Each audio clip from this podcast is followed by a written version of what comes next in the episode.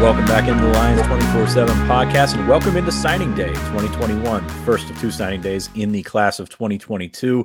We'll revisit this in February, but this time we're going to go with the, uh, the the bulk of the class, as Penn State has done so many times since that rule changed. They're getting uh, pretty much everybody in on uh, on Wednesday, and it, not a ton of drama, to be honest with you. This is kind of where we expected to be, with a fairly full class, um, maybe a little bit to go with Andre Roy. We talked about that on the podcast, the first episode this week um, with Saint Francis, that you're going to get drama at the end, and I think that's what Penn State's going to get. So uh, U S C still in there. I'm sure Maryland's still in there as well. Um, that'll be something to monitor throughout the day, but we're recording this on a Tuesday afternoon. We're recording it with twenty-four seven Sports' Brian Doan. Tyler's on daddy duty today, so uh, we get Doan instead. That was the preference all along. Don't tell Tyler I said that. Um, but Doan, happy to have you on once again. Thanks. I, I heard that Tyler's making like some strombolis also, so that's good. Ah, that's funny. Uh, you got you got jokes uh, for for for those not involved in the joke, and, and that means nobody outside of this call. Had some dough out. The dogs got to it, and it's Stromboli night is ruined. Um, but uh, we're here on Wednesday morning, hopefully joining you, uh, getting ready for signing day. Penn State, um, as it goes, at, or as we are recording, the number five class in the country by twenty-four seven Sports right now, and gotta say, pretty remarkable given what we saw in twenty twenty with a four and five record, given Penn State's seven and five record this year. Of course, a lot of this class built before the season, especially in that run in July. Doan, this class bucks a lot of trends, and, and it's gotten Penn State in a really good spot. Yeah, I, I kind of disagree with the bucking of trends just from this standpoint. The way recruiting has gone now, classes are pretty much filled by the time the season starts, and not just Penn State's class, but other classes, right? So there's not as much maneuverability. Um, not to mention, we Fitz, I, I think you and I may have mentioned once or seventy million times that Penn State's strength is getting kids on campus, and they were able to get kids on campus starting June first, and they did just an outstanding job of recruiting once they got on campus. They still had the big whiteout win, which kids love. Um, the helmet stripe or whatever it was against Michigan should bode well for twenty-three class and, and atmosphere. And I just think that Penn State finally got back to what they should be doing in recruiting. And listen, this I get to seven and five, but you know, it's very easy for coaches to explain to the kids why seven and five happened, particularly when Sean Clifford got knocked out at Iowa. And you see the guy that came in is now in the transfer portal, and Taquan Roberson. And so I don't view the seven and five. Yeah, seven and five, you are what you are, whatever Bill Parcells Parcells says. But this is what I expected from Penn State. Do they finish top five? I don't know. But I always kind of expect like a top ten class. And you know, they had eighteen months to ramp up to get kids on campus and recruit, and they did their job with that. And by the time, you know, people are lost with seven and five, I mean, it, it's to me, it was a very misleading seven and five. Well, I, I think I think I'm more talking about the four and five in two thousand twenty or twenty twenty. I mean, it, it's not obviously with, with COVID year, everybody's throwing that out, but still, that's a long time to go with a, a losing record. And and it just, to me, it speaks to the legwork for guys like Kenny Sanders, Islands of Midas, that recruiting staff, Hunter Carson as well, that recruiting staff that they had to put in from January to, to getting to June first, because this this cycle was obviously crazy, because you thought maybe the, the dead period would end, and then they just kept extending it and extending it. And then finally, Finally, June first hit, and they have to hit the ground running. You got to keep kids interested that entire time. And I think that's really where they made the bulk of this class is, is forging those relationships in the first six months of the year so that they could benefit in June, in July. And that, that July was just incredibly hectic, as you remember, um, except for the week that you went on vacation. Um, but it, it was really just a product of the work that they put in the first half of the year. Well, if the N C double A would change its, you know, dead period and Penn State would change to Lash Bash, it wouldn't conflict with my vacation. So they need to think about that moving forward. But in terms of, I agree wholeheartedly with putting in the legwork in the class, you know, for the first six months. Um, but one thing I learned in talking to recruits, not just about Penn State, but pretty much about every program was, yeah, they went four and five or five and four, whatever it was during the COVID season. But you know, there were so many other factors involved that a lot of people just wrote it off and said, hey, they were just happy to play. It didn't go their way. Something wasn't right with the mojo at the time. But I don't think anybody held it against them. And then they got off to the great start, you know, this in the fall where, you know, they, they were ranked pretty high at one point before that Iowa game. And so kids didn't really have that chance to say, uh-oh, what's wrong? It's not like they started off oh and four and then finished seven and five. So, but you're you're right in terms of the guys on the inside who you rarely read about. You know, everybody knows about the Terry Smith, Phil Trautwin, James Franklin, Pry before he went, you know, whatever, just go down the list, right? But you really, it's the guys inside that really put all the plans together for, you know, meetings, Zooms, WebEx, whatever it is. And, and I think you're dead on with the job they did with setting everything up. So when June first arrived, things would go well for Penn State. I think that's where this class was built. It was also built in Pennsylvania, ten commitments yeah. out of Pennsylvania, and that includes the two junior college kids. It'll be interesting to see. Uh, Tyrese Mills probably not going to sign on Wednesday. Uh, he's got some academic stuff to take care of. Maybe February comes along and he's in the class, but the, the way that it works now is you don't want to sign somebody that you don't think is going to get in. Um, and that's something that they'll have to deal with eventually. Um, you look at the rest of the class though, and that's where they build it. I mean, the, the studs, uh, obviously Nick Singleton, Drew Shelton out of Downingtown West, the offensive lineman.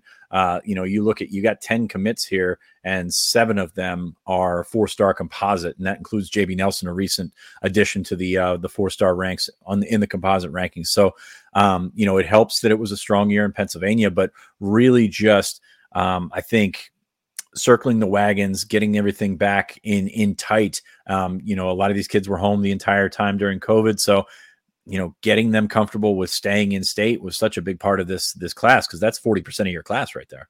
Yeah. And, and I think, like you said, it, it worked out with a lot of guys being, you know, from in-state and, and having some really high-end talent in state, which, you know, that's a great starting point anytime. Um, yeah, I know people will be upset about Tyrese Ferebee and Anai White, but at this point, you're not winning them all. Um, And and I think it's unrealistic sometimes to do that. I, I think when you kept a guy like Nicholas Singleton home, it's just immense because of just how talented he is. I mean, look, right now he's in the five-star slot for us. You know, we, we, we got a fan all the way out to thirty-two, you know, come February, but he's in a five-star slot for us. And, and that speaks volumes, because that means we think he'll be a first-round draft pick. And not too many running backs are first-round draft picks. You know, you usually get one a year. And so he fits there. But, you know, Drew Shelton – went down to I M G. They were able to hold on to him. I, I think it's easy to forget that he started making some visits after his Penn State commitment, and they they kept him on board. Bo Prabula, who, you know, the quarterback out of Central York, I, I'm never going to doubt him. He can play quarterback, safety, whatever. I, I just think they'll find a place on the field, and and then – you know, you, you keep going, you go into Philadelphia, and a kid that I saw the last two weekends, Keon Wiley, who's played some D N, played some linebacker. I am really excited to see what he is like when he gets in the strength program for a year and really can bulk up with what his frame does, because he's so darn explosive. And it, again, Fitz, it's like you mentioned, it's a heck of a lot easier to keep guys on board when they're in your home state or, or close by from schools you you know that you have good relationships, schools you trust, schools you've recruited. And that, you know, denied Dennis Sutton was a big one too, just in Maryland, but he's still, you know, he's in that circle of where Penn State needs to do well with some high level prospects. And I, I think they've done just a great job of, in some instances, winning battles, in some instances, staving some guys off. Because remember, at one time, Nicholas Singleton looked like Notre Dame or Ohio State also. So they, they've done a great job. And in the same breath, I'll say they've done the job that I expect Penn State to do. Well, I'm glad you said that, because I think expectations are important here, because you look yeah. in the last couple of cycles, and Julian Fleming, uh, Nolan Rucci, those are guys that you you expected Penn State to, to we thought Penn State led for at the outset, and then you let them get away. You've got Nye White in this class. Nobody ever expected him to go to Penn State. I mean, let's the, you you've covered him since what, he was a freshman or something like that. He was and, at the Pennington School as a basketball player and receiver. There you go. And and and nobody expected him to go to Penn State. So I think the expectations are important here. Is is that you did not have that big fish on the line and let him get away. Um, and that's Nick Singleton. I mean, that's, you know, obviously he was a little bit rated a little bit lower at the time of his recruitment and commitment. He just continued to to to rise up and rise up. And I say that splitting hairs, because he's I think he's always been a top one hundred kid. Um, but this is the guy that didn't get away. Whereas the last couple of cycles before you sort of reinserted yourself, reinvested yourself into Pennsylvania, that's really what you get. And, and you get the, the, the big splash in Nick Singleton. Yeah, and, and I also think you have to look at the fact that, you know, in Philadelphia, they, they got a couple of really good players there, you know, whether it's Ken Talley or, or Keon Wiley, and we'll see how they do in the twenty-three class. You hear some promising stuff coming out of there. And, and I think one of the things that you turn and you look at is Terry Smith is now in Philadelphia. And, you know, I, I remember Terry when he was a high school coach at Gateway, and he always related well, and he had those great relationships out in Western P A from the Whippeal days and, and all that. But I, I think getting him into South Jersey, getting him into Philadelphia is a move that it, it paid a little bit of dividends right now, but I, I think it can really pay huge dividends in the next few years. Yeah, he's like the uncle that everybody loves, and then whether you're Pittsburgh or Philly, you're you're falling you're falling for Terry Smith now. So he's done a really good job. We haven't even mentioned Abdul Carter, who who uh, may end up yeah, yeah. he may end up being the best one out of Philly, you know, out of that group. Yeah, without question. And you and I have spoken about Abdul, and, and he is a unbelievable freak talent. You know, six three to six four, two thirty-five, and he runs legit. You know, four five low four fives, we'll call it, with handheld, but um. He, you know, his agility and his ability to get up the field is kind of what you need, not only in the college game, but in the N F L game now. I think he's a guy that can, you know, if you want to keep him at linebacker, that's fine. I think he can do that. I think he can play edge. I think he can play with his hand on the ground. There's a lot of uncertainty about what his position is, but here's the one thing I'm quite certain of. If you tell him to go get that guy with the ball in the backfield, he's going to have success doing it just because of his burst. And he is a kid that is a workaholic in terms of training, in terms of technique. And and I think, you know, he's not a kid that does a ton of interviews. I mean, I had to go drive to Delaware Valley for a game last year just to, you know, start being able to speak with him regularly. And I think sometimes like that, kids get lost a little bit in classes because they're not as out there with interviews. And I mean, I just think if you're if you're Penn State or you're a Penn State fan looking at this kid on film, man, you're you're just salivating because he's also a kid that physically will be ready to go once he gets on campus.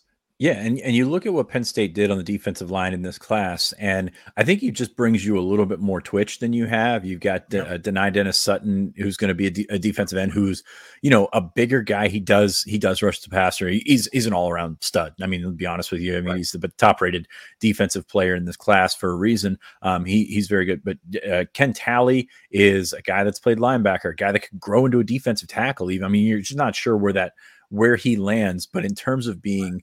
Uh, straight up twitched up. I mean, you look at the, the testing numbers for Abdul Carter. That's a guy that eventually, you know, I, I think you maybe let him le- learn linebacker, let him figure out, but put him on the Zariah Fisher path and let him get to the quarterback eventually. And I think uh, I keep saying eventually, but I think that's going to pay off for you.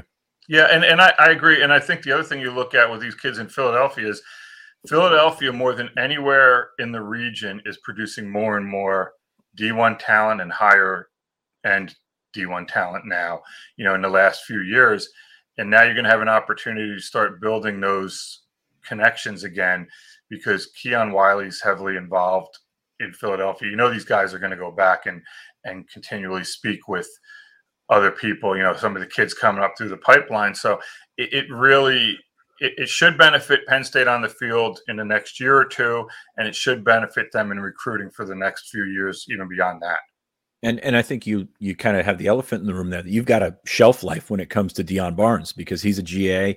He's got one more year left. So you can only lean on Deion for so long unless you bring him on for a full-time position. So you've got to have positive experiences for those guys. And you've you've had a couple throughout the last couple of years. But if you get, you know, uh, Carter, and especially Ken Talley, Ken Talley's just obviously a little bit more vocal than than Abdul Carter. Um, so just a, a just bit. a teensy bit. Um, a so bit. You get those guys good experiences. You you can benefit for, for a long, long time. No, w- without question. And I think that's one of the reasons that you kind of move Terry Smith into Philadelphia too, to, to kind of start building those relationships. But listen, if Deion Barnes is recruiting well, you know, I, I get, you know, he's a defensive lineman. That's his supposed area of expertise. But in today's day and age and, and how coaching staffs are structured, listen, man, just if you think he's that good recruiting and you think he's going to be a good coach, then find a way to get him on your staff when, when it's time to get him on your staff. I, I don't think, you know, it's like, okay, he's done after his two years of grad school. Uh, you know, I'm sure he's getting his master's and attending classes all the time like they do at all the schools. But at the end of the day, find a spot for him on staff. Well, you, we talk about the uh, the facilities arms race. It's also a staffing arms race where you're trying to figure oh, out where to get these that, guys. Yeah, that, that is so much. I, I've never had a kid tell me he's gone to a school because of facilities, but I've had a zillion tell me they've gone to a school because of coaches. Coaches are going to be interesting because next, I mean, just even the next couple of days, I mean, you might see movement all over the country. Uh, we saw a ton, you know, in the last two weeks with, between the end of the season and signing day, but still, um, it's going to be, it's going to be nuts. Yeah. Can you define might when you say we might see it? Can you define might?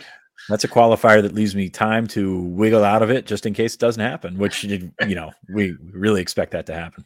I mean, in, unless something's changed from the last thirty signing days, come Thursday, Friday, Saturday, Sunday, there's going to be shifting all over the place on the college landscape. You, you think, you know, for the Penn State folks, and I'm not saying he's taking anybody from Penn State, but but for, for the Penn State folks, as I knock my laptop, I'm so excited.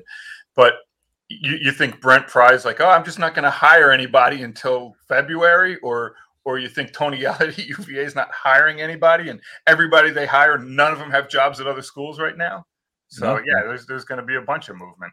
Yeah, it's going to be a bunch of movement. I feel I feel for some of those kids, but you know that's that's kind of the game these days. It's, it's the unfortunate side, you know, of things. I, I feel a lot less for the kids now, knowing that they can jump into the portal and go anywhere they want. Yep, that was my next point. So um, you, you look around this class, and there's guys that pop up, especially in your region. Um, you know, I think that it's it's really interesting to look at a guy like J B. Nelson, and I know you, you don't do the junior college rankings. We have uh, folks that are doing that, right. um, but J B. I only do them if they're good. If we agree with them, then I did it. Yeah, yeah, right. T- two years from now, if J B. Nelson's an All-American, Doan, that's a heck of an evaluation. Um, but w- we recently bumped him to four-star status on uh, on two forty-seven Sports, and the composite caught up as well. Nelson's really interesting because he's six five. We haven't listed six six. He's not six six. He's six five. Um, he's got decent length. I'm I'm curious. I think in an ideal world, he's a guard, but he, yeah. he seems to have reshaped himself a little bit. Maybe you get into that right tackle type mold, um, but he really showed some good things in that second year at Lackawanna. Yeah, and, and I think, you know, before we talk about J B. Nelson, you and I should take a bow for Jaquan Brisker because uh, – or Jaquan Brisker, because weren't we the ones on him early on saying this kid's going to be unbelievable before we put a rating on him? So we were, we were, you know, I'm yeah. going to forget about everyone I got wrong, but let's point to that one. Um, but yeah, with J B. Nelson, he's not your typical JUCO in that he developed late or, you know, came out of nowhere or changed positions. Admittedly, and, and he's talked about this pretty openly, he just didn't take high school seriously from an academic standpoint. And so he wasn't even able to really be recruited because it, it was it was a non-starter on where he was. And so I give him a ton of credit. He goes to Lackawanna. JUCO is not – Lackawanna does a great job, right? Good facilities, all that other stuff. The JUCO life is not an easy life.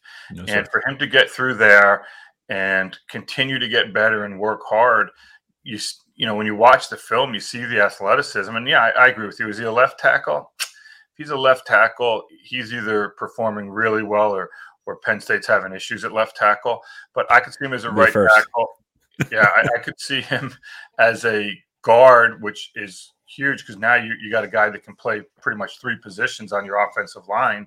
Um, and so for me, I, I'm excited to see how he develops just because of of the growth he's shown at Lackawanna and, and the athleticism. When I look at offensive linemen, the first two things I, I look at is, you know, is he is he a T-Rex with, you know, short arms, or does he have length, or and is he athletic? And, and I think he's got some length and he's really athletic. Yeah, I mean, I, I think he's got a lot going. You know, we didn't see him at camp, but we heard about his camp performance, his, his testing numbers and things like that. And it really kind of popped. And and you look at what Penn State did on the offensive line this cycle, and there's a lot of question marks there. It's not, you know, you're not going to lie. You got Drew Shelton, um, who's a really, really good player, still has to fill out, obviously. Nelson, we just talked about. Uh, we will see if Penn State signs Andre Roy. Obviously, that's, uh, you know, as of as of right now, it, it's very Can much you- up in the air. I mean, I yeah, I don't I don't know how to say it because yesterday I said on the podcast I thought he was going to sign with Penn State. He told us he, he was probably going to sign with Penn State, and you know, you hear things and things happen, whatever. And then Malik McNeil, six seven, three forty. Um, those measurements are interesting because I'm not sure, you know, the six seven, every bit of six seven, uh, three forty could be three twenty, could be three sixty. It's hard to say, yeah. uh, but he's a big boy. Yeah, and and you look at it, and and you and I saw it. You know, some of the clips of him dunking. I'm surprised he didn't you know, pull a backboard down or something like that. Um, but he is so long, and he's got some good athleticism from his basketball days. His footwork is good. I think from a technical standpoint, he's very raw, and, and that's fine. I, I don't, I mean, you'd rather have raw than guys coming in with horrible habits. The, the kid can bend, um, and you just don't find human beings that big very often can move. And yeah, is he, he's a little bit of a project. He's also fits kind of, you know, the, the body type that Phil Trautwin likes in his offensive lineman. So there, there's a, I understand why Penn State was big on him. Malik also was a kid that did not want to, you know, travel far in recruiting and kept it quiet and was always going to stay close to home. Cause I, I think he's a Bro- either, either Bronx or Harlem. I can't remember which, but for me, he's really, look at, this is what, it's the twenty twenty-two class. I'm I'm really curious to see where he will be for the twenty twenty-four season. And I realize people think that's a long way away, but it's still something to keep an eye on. I just think it was very interesting when we talked and we covered this throughout the cycle. The offensive line recruiting um, obviously leaves something to be desired from a star standpoint, but from from you and I sort of digging in there and getting into it, I, I I didn't see Phil Trautwin compromise on guys that maybe were a little bit higher, that that weren't guys that he, I don't want to say guys that he wanted, but guys that fit what he right. was looking for. And guys, you know, there were guys that Penn State right. fans thought that they were in for that really didn't have the interest level from the Penn State staff that they had from the Penn State fans. So I think that was a very interesting um, subplot to this entire offensive line class, is you had guys that, you know, maybe look good with stars and things like that, but they, Trautwin really didn't break on those guys. No, I, I think that's a great point. He has his, whatever, you know, he, he has the mold that he wants his kids to be. You got to have some length. They got to be tall. They got to be athletic. He doesn't want, you know, you mentioned Malik McNeil, maybe, you know, he's probably about three forty, three thirty to three forty, which, you know, he's six seven. So that's a little different than if you're, you know, six two at that size. And so it's exactly what you said. That's who that's who he targets. He wants kids like that. He wants kids that play multiple sports. There's a lot of different things that he wants done. And and I think he he did a good job, like you said, of staying true to himself and saying, okay, this is what we want at Penn State, and this is what we're going to be. How important is that? Uh, just, you know, just from a side, not even at Penn State, but all these schools that you cover, obviously the stars look great and everything like that. But if you're taking guys just because of stars, that's how you get in trouble. Well, that's how you get fired. I mean, you know, it is because, you know, it, it means, and it doesn't mean we're we're right or wrong with it. It means that you're not taking guys that are based on your philosophy and what you fit, what will fit well in your program. You're just taking guys to take guys. And I think one thing that, one thing I, I see when coaches start getting in trouble and, and they start having issues, and you can kind of see, and Fitz, we talk about it all the time. You can see when a program's in trouble about two years before they're actually in trouble on the field. And what happens is, instead of taking good players or players they believe are good players and guys that they've really targeted, they start taking guys and convincing themselves that they're good players and they can be coached up. And and when that starts to happen, you're in trouble. And so, yeah, going back to what you said, Penn, you know, Phil did a really good job of saying, this is what I want in an offensive lineman. Let me go find some. Yeah. And, and, and you can say that about the entire class, because you've got opportunities where, you know, Jaden Gold de- decommits from U S C, starts recruiting Penn State to try and take him, you know, as we thought, Penn, we thought they were getting him in the summer, and all of a sudden he, he commits to, to U S C. I mean, that's, it would be an easy picking, but Penn State stuck to their evaluation and, and, you know, stayed. And I think Nebraska is probably going to end up with Gold. So it's just a, a funny little subplot to how things go, because if you if you stick on those things too hard, then you you end up in trouble. Uh getting back to Penn State's class, a couple of guys that jumped out to me um just watching the film, um you know, maybe a little bit lower in the class, and that's saying something because Penn State's got a ton of four stars right. in this class. Right. Um but Tyler Johnson, I'm sure people won't focus on them on signing day, but go ahead. Yeah, no, no doubt. No doubt. Uh Tyler Johnson, the wide receiver from Virginia. Mm. We we look at this receiver class, and you've got Caden Saunders, and obviously you feel really good about him in the slot. Anthony Ivey's there, maybe Mekhi Flowers and Christian Driver. We see those guys as as eventual safeties, but uh, you know, they're we'll we'll throw up some air quotes and go in there. But and, and then Omari Evans, of course, is the speed guy. Tyler Johnson's kind of forgotten about, plays in an area that doesn't get a ton of pub, doesn't, you know, the competition level is not that great, but right. he's got something in his film that just kind of makes you think maybe this balance is, is, I don't want to say elite, but maybe this balance is something that, that turns him into a player, not like Jahan Dotson, but doesn't blow you away in any one facet, but just continues to make plays.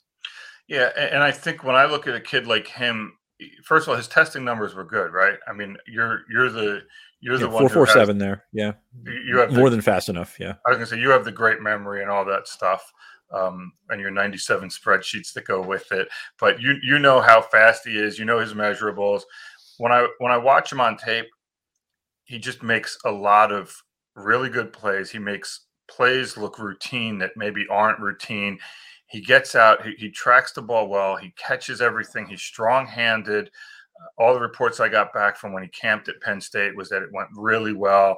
He was explosive in and out of his breaks. And listen, it, this is why, you know, I know people love to get caught up in the he's a four four kid or whatever. And when you look in the N F L, it's not like all these guys are running four four. The most important thing to me as a receiver is, can you get out of your break and get separation in those two steps out of your break or that step out of your break before somebody can close on you again? And I feel like he can do that. I feel like his body is big enough to where he can shield some of the smaller corners that are playing against him. And I feel like he has just enough to, you know, is he going to be Omari Evans running those four fours or four threes down the field? No, but you, you don't have to. If you know how to run a route, and if the quarterback can hold the safety, you can still stop and go and get down the field and make big plays. And so, you know, I know we love, you know, running the ten sevens and everything, but you don't have to do that, especially with his size and, and his ball skills. Yeah, yeah, definitely. And I think we've gone twenty-seven minutes here without talking about Drew Allar. Um, obviously, oh. I think we'll probably we'll probably wrap it up with uh, with talking about Drew. He, he, he's signing, yes. Uh, and I mean, five-star quarterback, obviously not a none of these guys sure things, because that's what we've seen. That's what the data shows throughout the time. But Penn State hasn't signed a quarterback like this. He's he's on a different level from everybody. He is, and I think one of the things that, you know, it's funny, this time of year, I wind up doing a lot of interviews with some publications that cover recruiting for these two days. And I, I kept going back to the same thing with Drew Allar. And it's it's not to disrespect any other quarterbacks that they've signed, but I mean, this kid is, I mean, he's he's a kid that should be the cornerstone of this offense for three years. And having Sean Clifford come back, that's great, because Sean Clifford can help him. Sean Clifford's a good kid. I'm sure he'll help. Drew Allar can kind of get into the system a little bit more comfortably. But between the arm strength, his ability to throw on the move, he's not a dual threat, but he can run and, and make some yards with his feet to where you're going to have to account for him on some plays that break down. It, it's when you look at Penn State and, and what they've really needed, you, you want that quarterback with the big arm who can be the big-time player, and you also want, you know, somebody who can run an offense and, and kind of, okay, now let's go get some offensive linemen and receivers and running backs. I mean, you can build a lot around this kid. And like you said, they, they just haven't had it before. And a big part of that is there's not many kids that are like this. I mean, there's maybe one or two a class at the quarterback position like this. And, and this year they got them. It's like going to the range and seeing a pro golfer out there, just kind of, you know, setting himself apart from everyone else. It's really incredible to see him. Uh, you, you got a pun yourself you want to go with? I see your. Well, I, I was going to say, like, I, I used to play golf a lot, and I was I was good, right? For for being, you know, and I would play once in a while with a guy who used to play on the P G A Tour, and I would be reminded that, you know, my two hundred eighty yard drive was nice, but when he was hitting, you know, his two iron that distance, you just realize how much better they are than even somebody that in the general mass of things is considered good. It's why they're elite. I don't think anybody believes you drive at two eighty. So not anymore. Uh, I used to. All right. Uh, we're we're going to wrap it up here. I uh, just want to do a quick show on signing day morning to get people going. Uh, remember to check out lions two four seven dot com for uh, all your information. Follow the uh, the Andre Roy saga or whatever pops up. We're going to do a live show this evening at seven o'clock on YouTube, uh, on our Twitter account. Uh, Lance, our, our producer, Lance Glenn's going to distribute that everywhere it needs to be. But I encourage you to check it out. Tyler and I will be back. Um, we're going to kind of fly by the seat of our pants because that's this is our first live show. So we hope you join us. We'll send out the link for that. But uh, thank you for Brian Doan for joining it, or thank you to Brian Doan for joining us uh, on the Lions twenty-four seven podcast for our signing day spectacular. Doan, enjoy signing day. Oh, that'll be stellar. All right. For Tyler Donahue, I'm Sean Fitz. Thank you for joining us on the Lions twenty-four seven podcast, and we'll see you later on Wednesday.